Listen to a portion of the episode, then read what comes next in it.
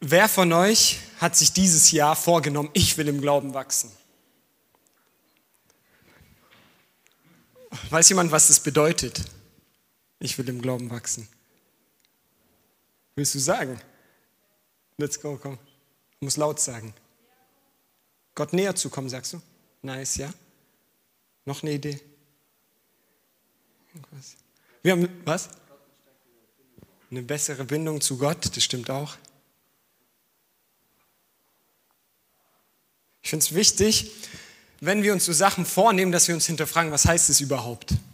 Was bedeutet das, dass ich im Glauben wachsen will? Weil das wünscht sich jeder in der Gemeinde. Wenn du fragst, für was kann ich beten, Bro, ich will im Glauben wachsen.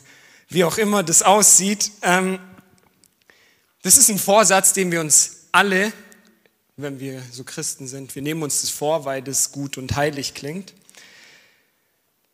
Und es ist auch wichtig. Und ich möchte heute mit euch über ein Thema sprechen, das damit zu tun hat. Und gleich könnt ihr alle eure Handys zücken und mitschreiben. Und wisst ihr, was ich mir gedacht habe? Ich habe mir gedacht, wenn ich heute wüsste, ich gehe nach Hause und Gott sitzt da auf dem Sofa und er wird eine Stunde lang reden, was werde ich machen? Ich werde meinen Stift nehmen, ich werde so schnell, ich würde Aufnahmegerät, alles würde ich machen, dass ich das so viel wie möglich aufnehmen kann. Und das ist nicht nur so eine fiktive Geschichte, die passieren würde, sondern das passiert heute Abend hier. Wenn wir aus der Bibel lesen, dann spricht Gott zu dir. Deshalb, wenn du glaubst, dass Gott zu dir spricht, wenn du es wirklich glaubst, dann wirst du es aufschreiben, denke ich. Also ich würde es aufschreiben.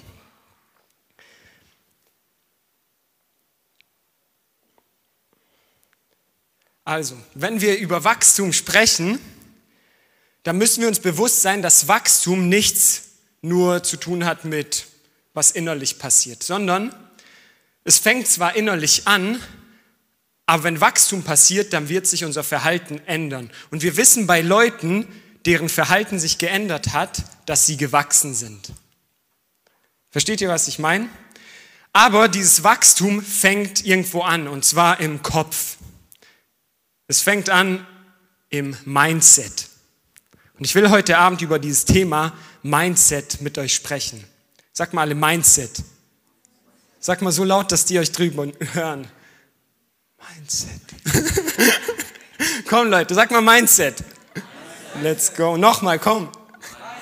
Nice. Also ich spreche heute Abend über das Mindset. Letzten Sonntag hatten wir hier einen Prediger, der hat eine Statistik gezeigt von einer Uni, die hat das über Jahrzehnte lang untersucht. Was hat den größten Einfluss auf die Ergebnisse in meinem Leben, auf das, was rauskommt in meinem Leben, was ich erreiche im Leben. Und dann hat er so ein Diagramm gezeigt und 85 Prozent hat mit dem Mindset zu tun, was ich erreiche.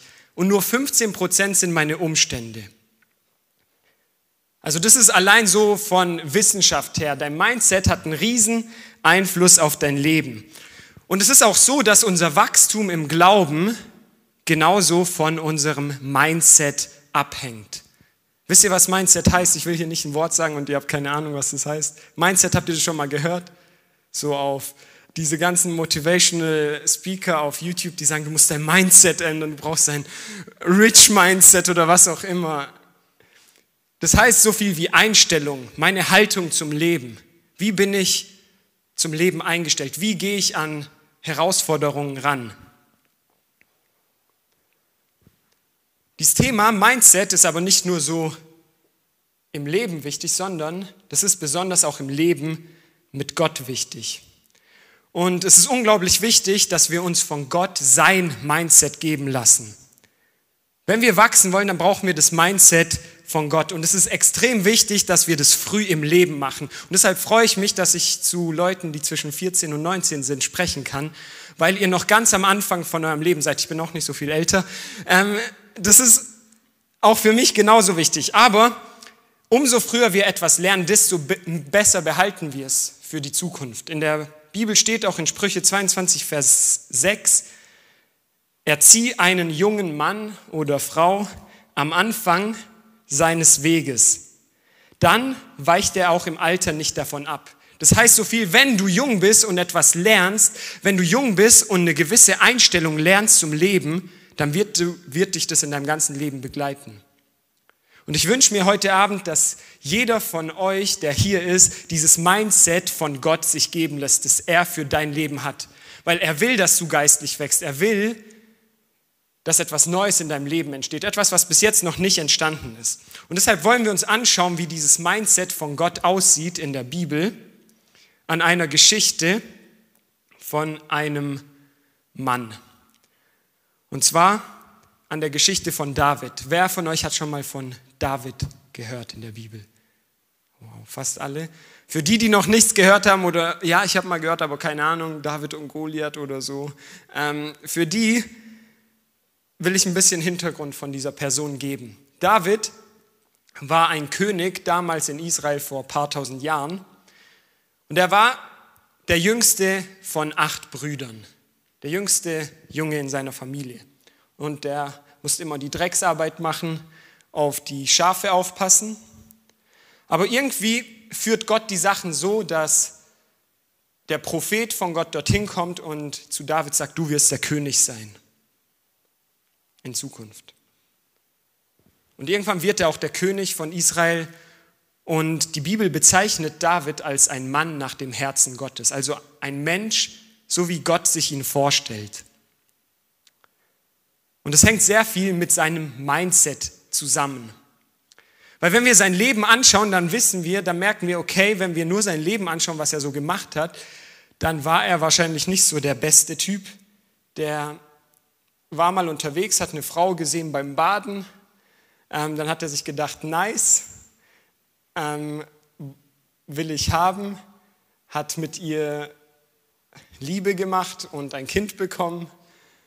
Und nein, er hat herausgefunden, die Frau ist schwanger. Oh, die Frau hat einen Mann, der ist im Krieg.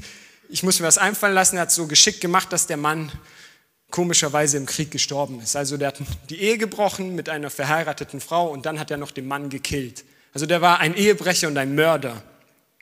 Aber trotzdem finde ich es richtig interessant, dass Gott diesen Mann als einen Mann nach seinem Herzen beschreibt, als ein Mann, wie er sich vorstellt.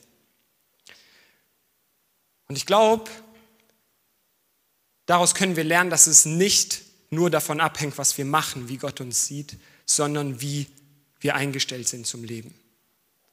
Und es kann sein, dass du im Leben mal daneben treten wirst und mal richtig fette Fehler machen wirst, die du dir wünschst, niemals gemacht zu haben. Aber Gott definiert dich nicht an diesen schlechtesten Momenten von deinem Leben, sondern er sieht das, was in dir ist. Und er ist bereit, dir das zu vergeben. Aber was wichtig ist bei diesem Thema, nur wenn wir Gottes Mindset, Gottes Einstellung zu unserem Leben, Leben annehmen, dann wird es gutes Wachstum in unserem Leben passieren. Nur dann werden wir gutes Wachstum sehen. Und deshalb will ich mit euch ein paar Merkmale in Davids Leben anschauen, die ihr für euch mitnehmen könnt, okay? Wir werden uns drei Sachen anschauen und davon werde ich noch immer ein paar Sachen beleuchten, die ich glaube, die mich extrem angesprochen haben und die ich glaube, dass sie extrem wichtig sind, wenn wir in unserer Berufung leben wollen. Also wenn ihr euch fragt, über was ich rede, ich rede über ein Wachstumsmindset, okay? Ich lese in 1 Samuel Vers 17 ab Vers 31 gleich. Aber davor will ich euch noch sagen, was es geht, weil die Geschichte steigt mittendrin ein und ich habe keine Lust, die ganze Sache vorzulesen, sonst pennt ihr ein. Ähm, was dort in der Geschichte passiert, das ist die Geschichte von David und Goliath.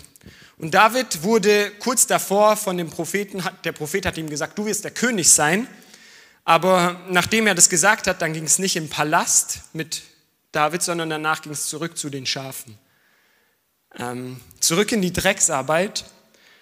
Und gleichzeitig passiert im Land ein Krieg mit einem anderen Volk, die heißen die Philister. Und David wird von seinem Vater hingeschickt zu dem Krieg. Er sagt ihm, komm David, mach mal ein bisschen Pause bei den Schafen und nimm ein bisschen Brot mit, ein bisschen Käse für deine Brüder, dass sie mal ein bisschen besser kämpfen. Und David sagt, okay, ich gehe los. Er geht los mit dem Zeug, kommt an und dann beobachtet er, was, er, was dort abgeht auf dem Schlachtfeld. Und zwar sieht er, jeden Morgen stellen sich die zwei Schlachtreihen gegenüber auf, aber es passiert nichts. Nur da kommt jedes Mal, nach einer Zeit kommt irgend so ein fetter, großer Hulk, der anfängt, Trash-Talk zu machen. Und die Israeliten richtig fertig zu machen. Ihr Hunde, ihr kleinen Opfer, ihr könnt gar nichts, ich mache euch fertig, wenn ihr rüberkommt. Kommt doch rüber und kämpft mit mir, sagt er zu allen und alle stehen da und machen nichts. Und David beobachtet das und er kann es nicht fassen. Er denkt sich, was geht hier ab? Und er fängt, er fängt an, die Leute zu fragen, Leute, was, was ist hier los? Ähm, will da eigentlich keiner was machen? Hat der König nicht so eine Belohnung ausgegeben, dass einer wenigstens aufsteht und gegen den kämpft? Und die so, doch, doch. Also der hat gesagt, der ähm, wird seine Tochter hergeben, wenn jemand den Typen besiegt und er wird ihn zu einem mächtigen Mann machen. Und er denkt sich, warum steht keiner auf?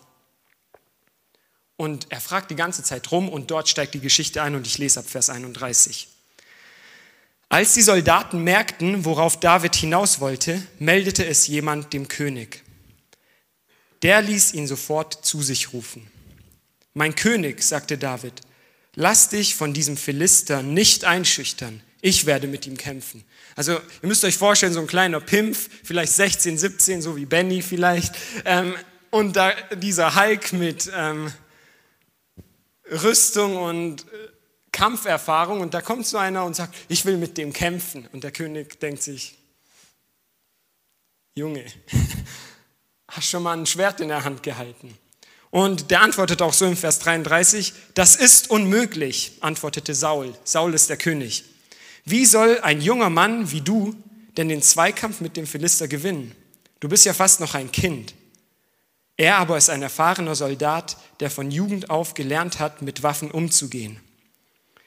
David aber sprach zu Saul, als ich die Schafe und Ziegen meines Vaters hütete, kam es immer wieder vor, dass ein Löwe oder ein Bär die Herde überfiel, ein Schaf packte und es wegschleppen wollte. Dann lief ich ihm nach, schlug auf ihn ein und riss ihm die Beute aus dem Maul. Stürzte er sich dann wütend auf mich, packte ich ihn an der Mähne oder am Fell und schlug ihn tot. Also vielleicht war er ein bisschen heftiger als Benny, weil das kann ich mir nicht so vorstellen, wie der so einen Löwen fertig macht. Dann sagt er weiter, mit den Löwen und Bären bin ich fertig geworden. Diesem unbeschnittenen Philister soll es nicht besser ergehen. Er wird dafür büßen, dass er das Herr des lebendigen Gottes verhöhnt hat. Der Herr hat mich von den Krallen der Löwen und Bären geschützt. Er wird mich auch vor diesem Philister beschützen. Gut, sagte Saul, kämpfe mit ihm. Der Herr wird ihm beistehen. Saul hat gemerkt, dieser Typ, der ist so pumpt, den kannst du davon nicht abbringen. Der Typ, auch wenn es keinen Sinn macht, der dachte sich, okay, wir werden alle sterben, aber der will es unbedingt, also lasse ich ihn kämpfen.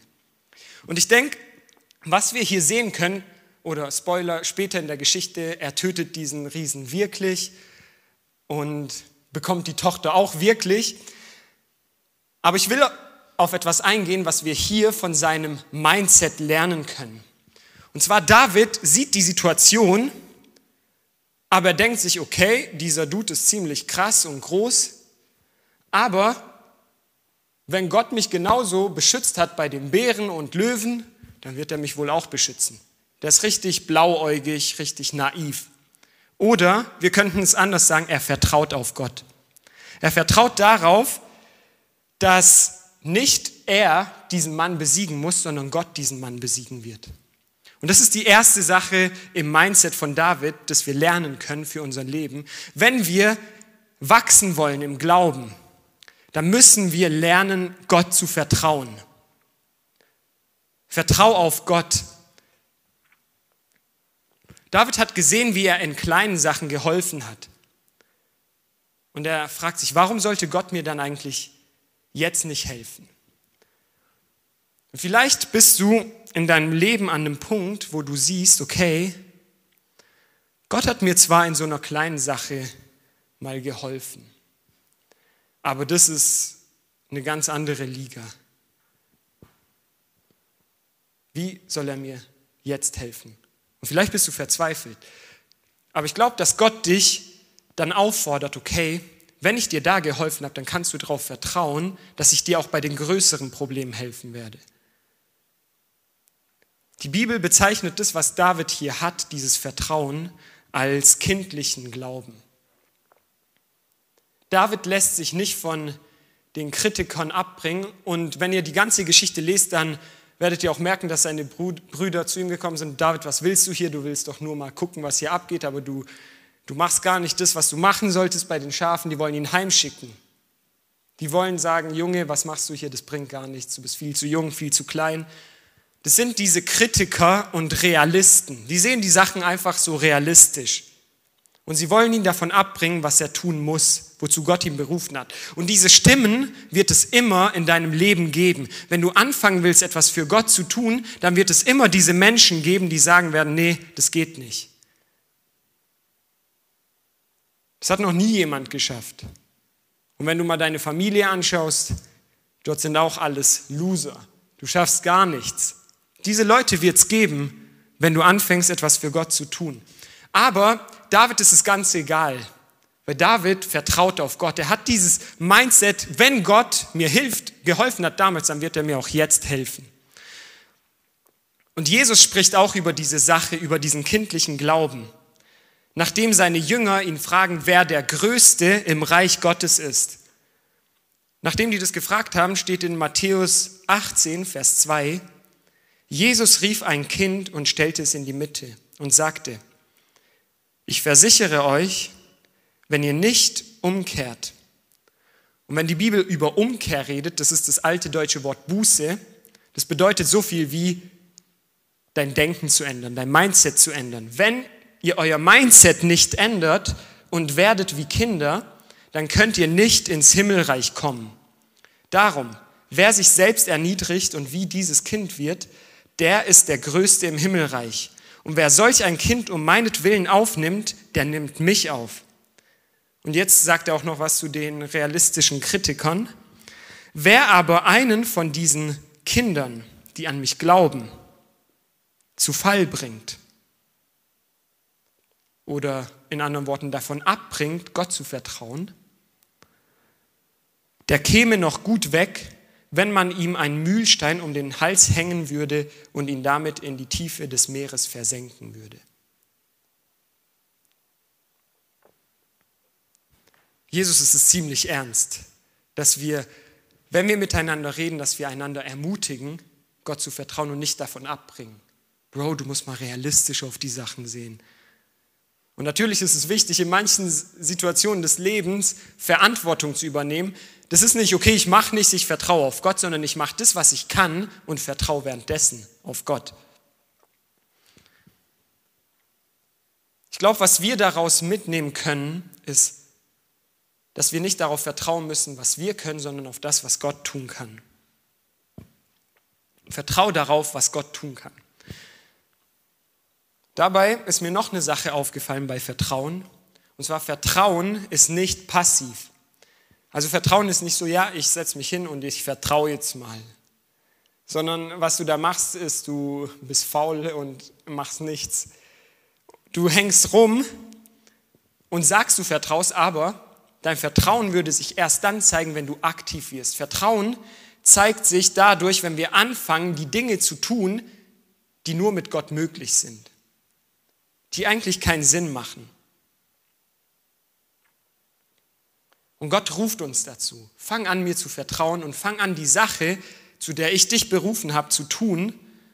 Und wenn du Menschen um dich herum siehst, die anfangen, diese Sache zu tun, dann bring sie nicht davon ab, sondern ermutige sie dazu. Weitermachen, pusht einander.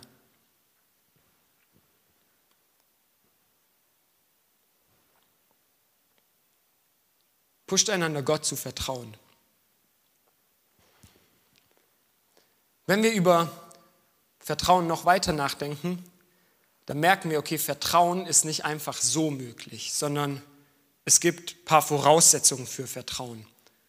Und wenn wir uns so anschauen, was die Bibel dazu sagt, dann sehen wir, dass die Grundlage von Vertrauen auf Gott die Beziehung zu ihm ist.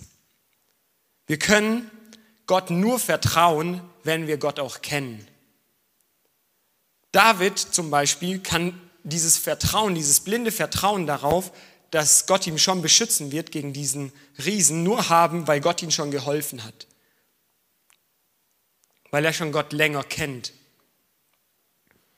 Und dieses Vertrauen, dieses Mindset vom Vertrauen kannst du nur dann lernen, wenn du mit Gott durchs Leben gehst. Wenn du jeden Tag anfängst, mit Gott zu sprechen, wenn du anfängst, jede Herausforderung, durch die du gehst, mit Gott zu bewältigen. Wenn du anfängst, dir anzuschauen, wie Gott ist, indem du die Bibel liest, dann kannst du lernen, Gott zu vertrauen. Dann wirst du dieses Mindset von Vertrauen bekommen. Und dann werden andere Zeichen auch in deinem Leben kommen. Dann werden Taten sichtbar werden. So wie im Leben von David, dann wirst du mutig sein. Du wirst mutig sein können in Herausforderungen. Dann wirst du nicht verzweifeln. Dann wirst du leidenschaftlich sein, so wie David, wenn du Probleme siehst. Wenn du siehst, da läuft etwas voll schief und ein Haufen Leute leiden darunter und niemand macht was. Und du wirst dann sagen, ich werde es machen.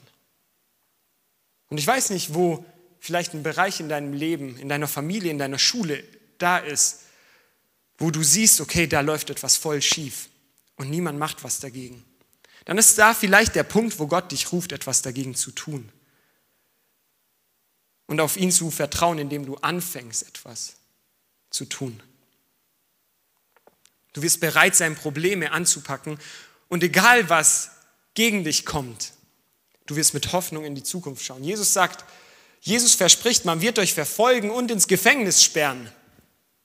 Also das ist so die Aussicht, wenn wir Christen sind, ähm, kann es gut passieren, dass wir irgendwann mal im Gefängnis landen.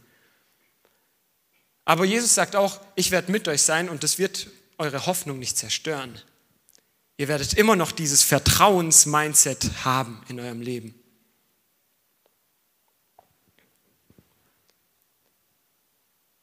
Also das Fundament, der erste Punkt, den ich gesagt habe, das Fundament von diesem Wachstums-Mindset, wenn wir im Glauben wachsen wollen, ist, dass wir Gott vertrauen. Und das auch sichtbar werden lassen, dadurch, dass wir anfangen, Dinge zu tun, die sonst unmöglich wären. Ich möchte zu meinem zweiten Punkt gehen und da werden wir sehen, oder da werden wir ins Gebetsleben von David reinhören.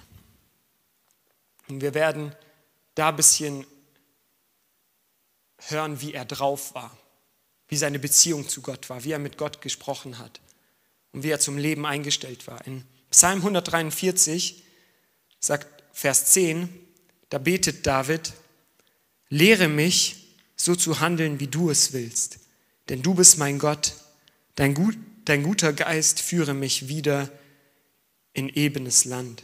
Oder Psalm 25, Vers 4 bis 5, da betet er auch, Herr, zeige mir deine Wege und lehre mich, auf deinem Pfaden zu gehen. Führe mich durch deine Treue und unterweise mich, denn du bist der Gott, der mir Rettung schafft. Auf dich hoffe ich Tag für Tag. Was wir in diesen Gebeten raushören, ist dieser Wunsch, Gott, lehre mich oder bring mir bei, wie ich leben soll. Zeig mir, wie ich leben soll. Und wenn wir da so reinfühlen in Davids Herz, dann hören wir so eine tiefe Lernbereitschaft raus. Und das ist mein zweiter Punkt, von dem Wachstumsmindset sein lernbereit. David realisiert, egal an welchem Punkt er im Leben ist, auch nachdem er schon richtig lang König ist, realisiert er, ich weiß gar nichts. Ich weiß so wenig und deshalb betet er, Gott, zeige du mir, wie ich leben soll. Weil mit meinen 50 Jahren Erfahrung, was ist es schon? Oder mit meinen 15 Jahren Erfahrung.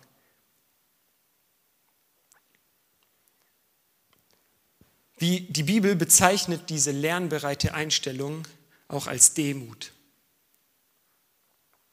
Und Demut ist das, wenn wir ein realistisches Bild von uns selbst haben. Dass wir so auf uns sehen, wie Gott auf uns sieht. Wenn wir realisieren, ich weiß eigentlich so wenig,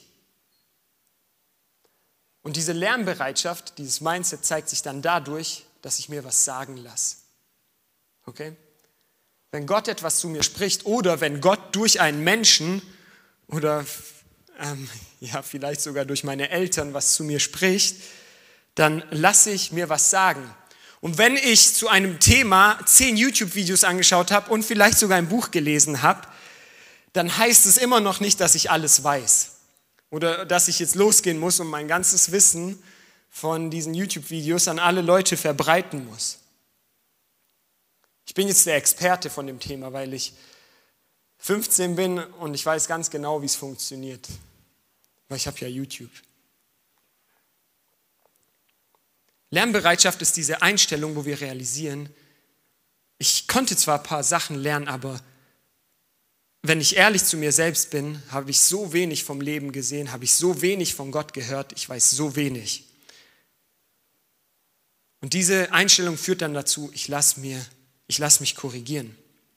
Und dazu gehört auch diese Bereitschaft, Fehler einzugestehen und sein Leben zu ändern. Zu sagen, okay, ich, hab, ich bin hier voll in, in die Kacke geritten. Ich werde etwas ändern, dass es das nächstes Mal nicht so passiert. Ich habe euch vorhin von der Geschichte erzählt, wo David ähm, diese Frau gesehen hat und Ehebruch gemacht hat und dann einen Mann getötet hat. Das war eine extrem schlimme Sache. Und ich hoffe, dass niemand von uns etwas Ähnliches machen wird.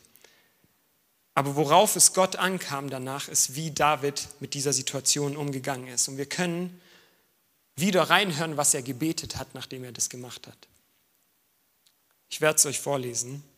Psalm 51. Interessiert es euch, was er gebetet hat? Nicht? Okay.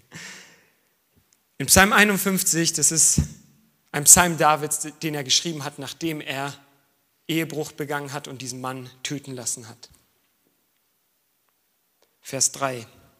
Sei mir gnädig, o oh Gott. Du bist doch reich an Gnade. In deiner großen Barmherzigkeit lösche meine Vergehen aus. Wasche meine Schuld ganz von mir ab und reinige mich von meiner Sünde. Denn ich erkenne meine Fehler und meine Sünde ist mir ständig vor Augen. Gegen dich allein habe ich gesündigt. Ja, ich habe getan, was in deinen Augen böse ist. Das bekenne ich, damit umso deutlicher wird, du bist im Recht mit deinem Urteil. Dein Richterspruch ist wahr und angemessen. Reinige mich von meiner Sünde, so wie der Priester dies mit seinem Jobbüschel tut, was auch immer das ist. Dann bin ich wieder rein. Wasche meine Schuld von mir ab, dann werde ich weißer sein als Schnee. Schau nicht weiter auf die Sünden, die ich begangen habe, sondern lösche meine ganze Schuld aus. Erschaffe in mir ein reines Herz, o oh Gott, und gib mir einen neuen gefestigten Geist. Gott, durch mich wurde das Blut eines Menschen vergossen. Befreie mich von dieser Schuld, Gott, du mein Retter. Dann werde ich dich loben mit meiner Stimme und jubeln über deine Treue. Dir liegt nichts daran, dass ich dir Tiere als Schlachtopfer darbringe. Ich würde es sonst bereitwillig tun. Nein, nach Brandopfern hast du kein Verlangen. Ein Opfer, das dir gefällt, ist tiefe Reue. Ein zerbrochenes Herz, ein zerbrochenes und ein verzweifeltes Herz wirst du nicht zurückweisen.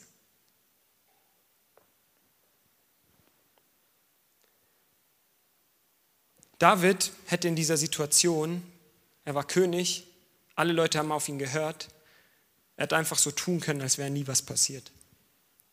Der Prophet ist zu ihm gekommen und hat ihm gesagt, David, du verdienst den Tod, weil du jemand getötet hast. Und David hätte sagen können, halt die Schnauze, du bist gleich tot. Hat er nicht gemacht, sondern er hat dieses Gebet gebetet und er hat gesagt, ja, du hast recht. Ich werde umkehren und anders leben. Und ich glaube, diese Haltung, die ist so ein Fundament, die wir zum Leben, das wir zum Leben brauchen. Wenn wir wirklich wachsen wollen, dann brauchen wir diese Einstellung, diese Lernbereitschaft. Wenn ich Fehler mache, dann werde ich umkehren. Dann werde ich nicht so tun, als wäre nichts passiert, sondern ich werde Verantwortung dafür übernehmen und ich werde mein Bestes geben, um das nächste Mal es nicht so zu machen. Wenn du dich jetzt vielleicht fragst, okay, Lernbereitschaft ist eine gute Sache, aber wo kann ich das leben?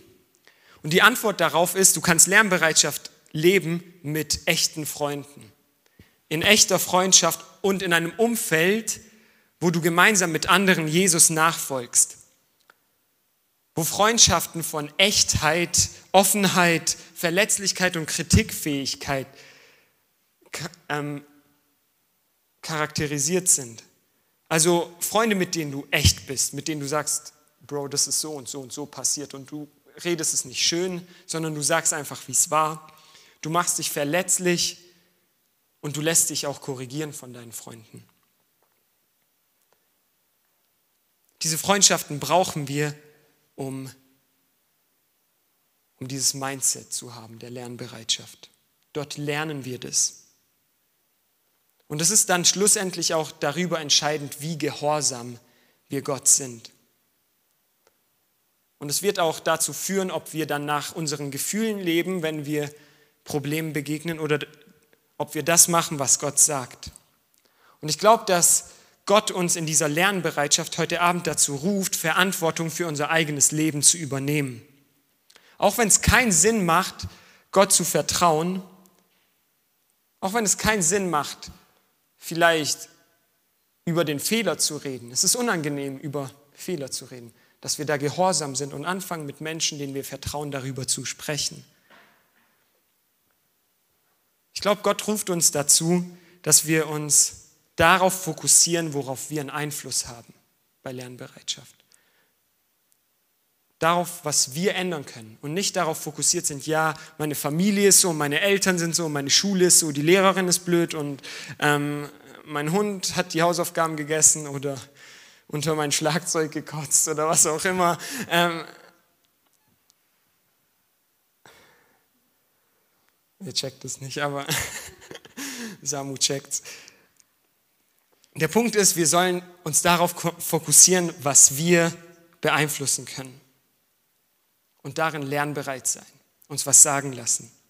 Und mein letzter Punkt, den wir mitnehmen müssen, ist, sei treu. Wenn du wachsen willst, dann fang an, treu zu sein. Wir sehen das im Leben von David. Der wird als junger Typ zum König gesalbt und was er da machen muss, ist auf Schafe aufpassen und der König ruft ihn, um da ein bisschen Musik für den König zu machen. Also der muss so richtig ähm, niedrige Aufgaben erfüllen. Aber was wir in seinem Leben sehen, er ist genau dort treu, wo er hingestellt ist. Er macht genau das, worauf er einen Einfluss hat.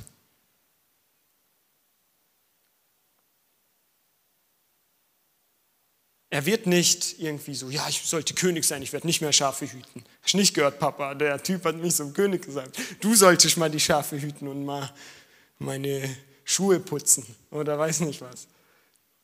So war er nicht drauf, sondern er war im Kleinen treu. Und ich glaube, das müssen wir lernen in unserem Leben. Wenn wir Gott dienen wollen, dann müssen wir Verantwortung in kleinen Bereichen übernehmen.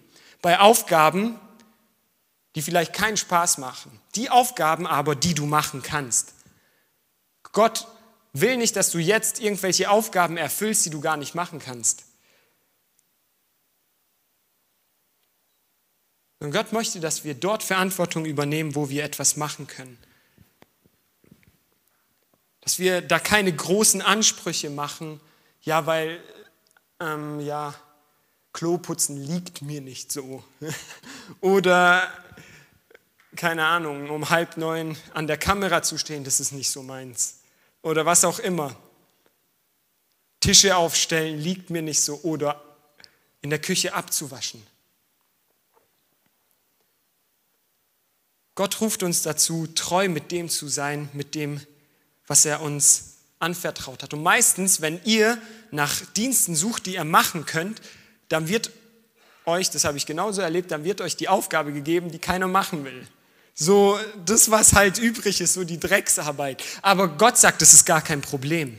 Das ist genau dieses Übungsfeld, auf dem du zeigen kannst, dass du treu bist. Und Gott sagt weiter, Jesus sagt in einem Gleichnis später, wer im Kleinen treu ist, der wird über Größeres gesetzt. Sei treu in kleinen Dingen. Was dazu auch gehört ist, sei verfügbar, wo du gebraucht wirst. Nutz jede Möglichkeit, wo du helfen kannst, wo du dienen kannst. Kennt ihr diese Leute, die sind immer beschäftigt? Du rufst sie, Bro, kannst du mir helfen? Nein, Mann, ich muss. Ich habe Prüfung nächste Woche, Abi. Wann ist das Abi? Zwei Jahren. Ähm, oder Präsentation nächste Woche. Ich muss, weiß nicht was machen. Die Leute, die haben immer eine wirklich gute Ausrede, aber die sind einfach immer beschäftigt. Aber Gott sucht nicht solche Menschen. Gott sucht Menschen, die verfügbar sind. Gott sucht Menschen, die bereit sind, etwas zu tun. Und ich sage nicht nur, dass Gott es nicht mag, Gott hasst es, mit solchen Menschen zusammenzuarbeiten. In Lukas 14 steht ein Gleichnis, wo Jesus erzählt über ein großes Festmahl, wo ein reicher Mann ganz viele Leute einlädt. Und dann, als alles fertig ist, ruft er die Leute, okay, schickt er seine Diener und sagt, ruft die Leute. Und die Leute haben Ausreden, die sagen, boah, gerade Haus gekauft, ich muss Haus anschauen. Der andere sagt, Bro, gerade geheiratet, kann nicht kommen. Der andere sagt, ich habe Abi. Ähm, der andere sagt, keine Ahnung, ich muss meine Ziege zur Waschstation bringen. Die haben alle etwas zu tun gehabt, okay? Und dann, wie der Herr darauf reagiert, er sagt, boah, nee, gar keinen Bock auf diese Leute. Hol mir die Krüppel und die, die halt Lust haben, dabei zu sein. Hol mir die motivierten Leute, auch wenn die nie, niemand mit denen zu tun haben will, auch wenn die stinken, auch wenn die auf der Straße wie die Krüppel liegen, hol die. Und die sollen dann genießen, was ich ihnen gebe. Was uns dieses Gleichnis zeigt, Gott arbeitet nur mit Menschen zusammen, die verfügbar sind.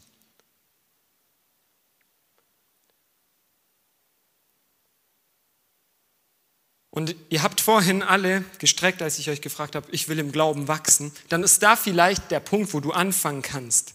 Lass dir dieses treue Mindset geben. Ich werde treu sein, ich werde regelmäßig am Start sein, ich werde mein Bestes geben in den Bereichen, wo vielleicht niemand hinguckt und wo ich am Ende kein großes Lob dafür bekomme. Lass dir dieses treue Mindset geben, in dem Gottes Reich eine Priorität für dich wird. In Matthäus 6, Vers 33 sagt Jesus auch darüber, es soll euch zuerst um Gottes Reich und Gottes Gerechtigkeit gehen, dann wird euch das ganze Übrige dazugegeben. Jesus sagt nicht, Abi ist unwichtig. Jesus sagt nicht, heiraten und Haus ist unwichtig, sondern er sagt, diese Sachen haben alle ihren Platz im Leben, aber es darf niemals das Wichtigste sein. Gott und sein Reich und seine Gerechtigkeit müssen immer an erster Stelle sein. Und so eine Einstellung zu leben am Ende, das ist einfach für mich, das zu predigen, aber am Ende fordert es mich zu Hause heraus, so auch zu leben. Es ist voll leicht, so hier zu sagen, ja, Gottes Reich an erster Stelle und ihr seid alle, ja, Mann, let's go, Gottes Reich. Und dann, wenn es darum geht, Zeit herzugeben, früher aufzustehen oder länger wach zu bleiben für Gott, Energie einzusetzen, die du vielleicht denkst, du bräuchtest sie beim Lernen. Oder du sagst, nee, boah, heute beten nicht, erst lernen und dann, wenn noch Zeit übrig bleibt, dann bete ich. Ähm, ich komme Gemeinde, wenn ich gerade keine Prüfungsphase habe, wenn es mir gerade so passt. Oder wenn es dann darum geht, wie du dein Geld einsetzt. Und es ist gar nicht so einfach, wie man das hier von vorne vielleicht sagt. Die Logik ist nämlich, am Ende gebe ich mein Geld, meine Zeit und meine Energie her, dann habe ich eigentlich weniger. Aber Gott sagt, wenn du das machst, dann hast du alles. Dann wirst du alles haben. Dann werde ich für alles sorgen. Und so zu leben, nicht darauf zu schauen, boah, ich brauche jetzt erstmal Wellness für mich, bisschen Self-Care oder was auch immer ihr treibt. Ähm, Das ist, hat alles seinen Platz, aber das darf niemals über dem stehen, was Gott, wo Gott dich benutzen will. Und der letzte Aspekt bei diesem ganzen Treue-Mindset, ich habe vorhin gesagt, sei, übernimm Verantwortung im Kleinen, sei verfügbar. Und das dritte im Treue-Mindset ist, sei geduldig, während du treu bist. Wenn ihr so im Leben unterwegs sein werdet, dann werdet ihr Leute treffen, boah, ey, ich habe sechs Monate lang jedes Mal nach der Jugend abgewaschen. Und ich wasche immer noch ab und es hat sich nichts verändert. Oder seit zwei Jahren räume ich die Stühle auf. Oder seit zwei Jahren stehe ich an der Kamera und ich darf immer noch nicht Regie machen. Oder was auch immer ähm, passiert. Gott sagt zu dir, bleib treu und sei geduldig in dem, was du machst. Gott hat seine Zeit, wenn deine Aufgabe vorbei ist und wann du über den Meer gesetzt wirst. Wir müssen Gott nicht helfen oder seine Zeit beschleunigen. Wenn wir ins Leben von David schauen, dann sehen wir, David hat ungefähr 15 Jahre lang gewartet, bis er wirklich König wurde, nachdem der Prophet ihn zum König gesalbt hat. Manche von euch sind nicht mal 15. Stellt euch vor, euer ganzes Leben lang nur gewartet. Dann Abraham hat 25 Jahre lang gewartet, nachdem Gott versprochen hat, du wirst ein Kind haben. Und er hat versucht, Gott zu helfen, weil er hat dann ein Kind mit einer anderen Frau gemacht. Ähm, aber das, hat, das war auch nicht das, was Gott wollte. Gott hat dann sein echtes Versprechen am Ende nach 25 Jahren erfüllt. Und auch bei Paulus war es so, Paulus wird berufen und zwischen seiner Berufung und der ersten Missionsreise, wo er seinen Dienst anfängt, vergehen 14 Jahre. Wo er in kleinen Sachen treu sein musste. Und wir wissen nicht, was er gemacht hat, aber ich bin mir sicher, er war treu. Und er war bereit, er war verfügbar in dem Moment, wo Gott gesagt hat, okay, jetzt ist es an der Zeit, rauszugehen. Ich möchte euch dazu ermutigen, euer Mindset von Gott ändern zu lassen aufs Leben.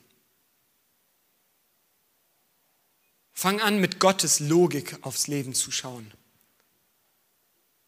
Fang an, aktiv zu werden in den Sachen, die Gott dir aufs Herz gegeben hat.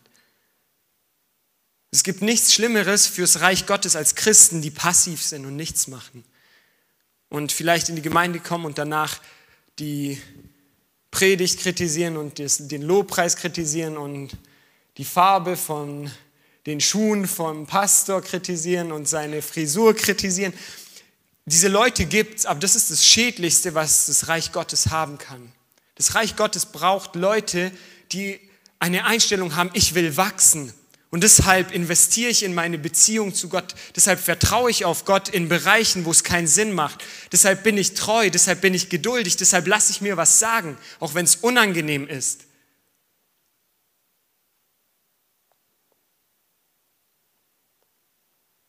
Wisst ihr, was mir Hoffnung gibt, wenn ich euch anschaue? Dann sehe ich, okay, da liegt noch das meiste von eurem Leben vor euch. Das Mindset, das ihr vielleicht mitbekommen habt von euren Eltern, von eurer Schule, von eurem Umfeld, das muss nicht so bleiben. Das muss nicht verschlossen bleiben. Ihr könnt Gott erlauben, euer Denken zu ändern, anders aufs Leben zu schauen. Und du kannst heute Abend Gott begegnen. Du kannst heute Abend diese Begegnung mit Gott haben, wo du sagst, Gott, ich merke, ich habe in meinem ganzen Denken mich nur um mich selbst gedreht. Und wenn ich mit Leuten geredet habe, dann habe ich sie runtergezogen. Ich habe ihnen gesagt, warum Sachen nicht klappen können. Gott will dir begegnen und dir zeigen, welcher Weg zu einem erfüllten Leben führt. Und dieses erfüllte Leben bedeutet, mit Gott das zu leben, wozu er uns geschaffen hat. Und das kann, das heißt nicht Bugatti und ähm, Villa, sondern manchmal heißt es sogar Gefängnis. Für uns hier in Deutschland meistens nicht, aber es gibt viele Christen, für die es genau das bedeutet. Aber es ist das Erfüllendste, was sie machen können. Du kannst auch heute Abend in der Begegnung anfangen zu lernen, Gott zu vertrauen. Erstmal in den kleinen Sachen.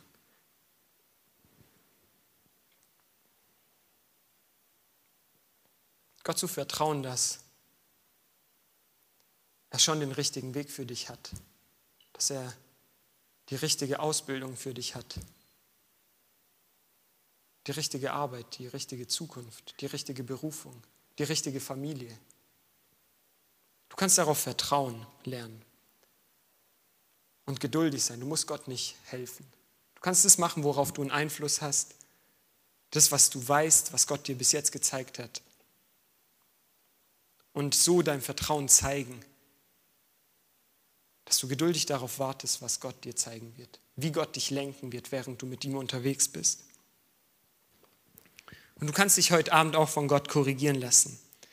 Wenn du merkst, dass du die Person bist, wenn jemand dir sagt, dann weißt du es immer besser oder du hast eine Ausrede, ja, das ist eigentlich gar nicht so, sondern ähm, ich hatte halt einen schlechten Tag oder ähm, ich war müde, der Lehrer war böse zu mir, deshalb habe ich abgeguckt oder was auch immer.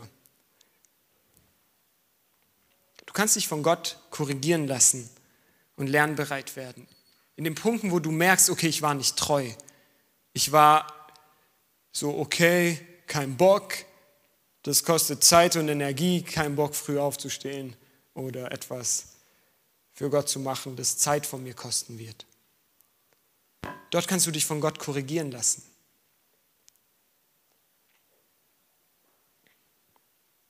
Und du kannst anfangen, mit Gott über diese ganzen Dinge zu sprechen heute Abend. Und ihr könnt gerne aufstehen, wir werden beten.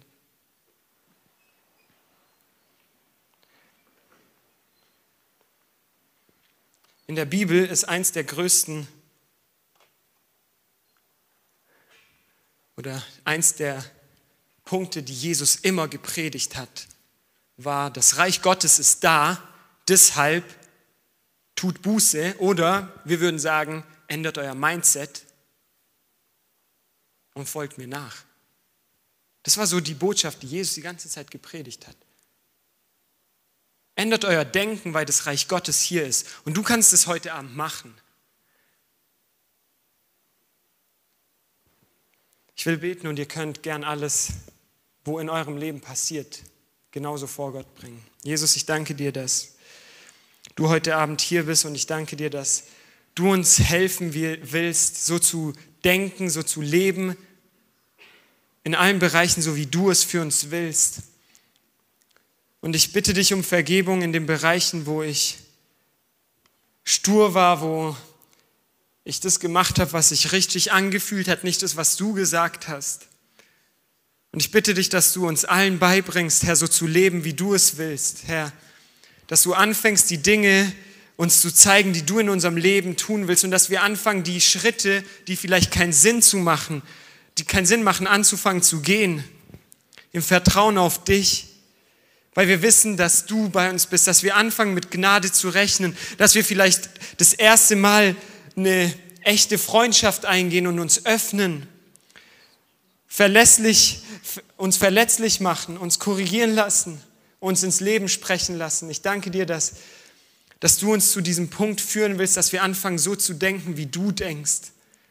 Ich danke dir auch, dass du uns den Geist gegeben hast, der uns deine Gedanken offenbart und dass wir durch deinen Geist Zugang zu deinen Gedanken haben. Ich danke dir, dass du uns nicht im Dunkeln herumtappen lässt, sondern dass du uns den Weg zum Leben zeigen willst und dass du uns auch dein Wort gegeben hast, das uns dieses Licht gibt, das uns zeigt, wie wir leben sollen. Danke, Jesus.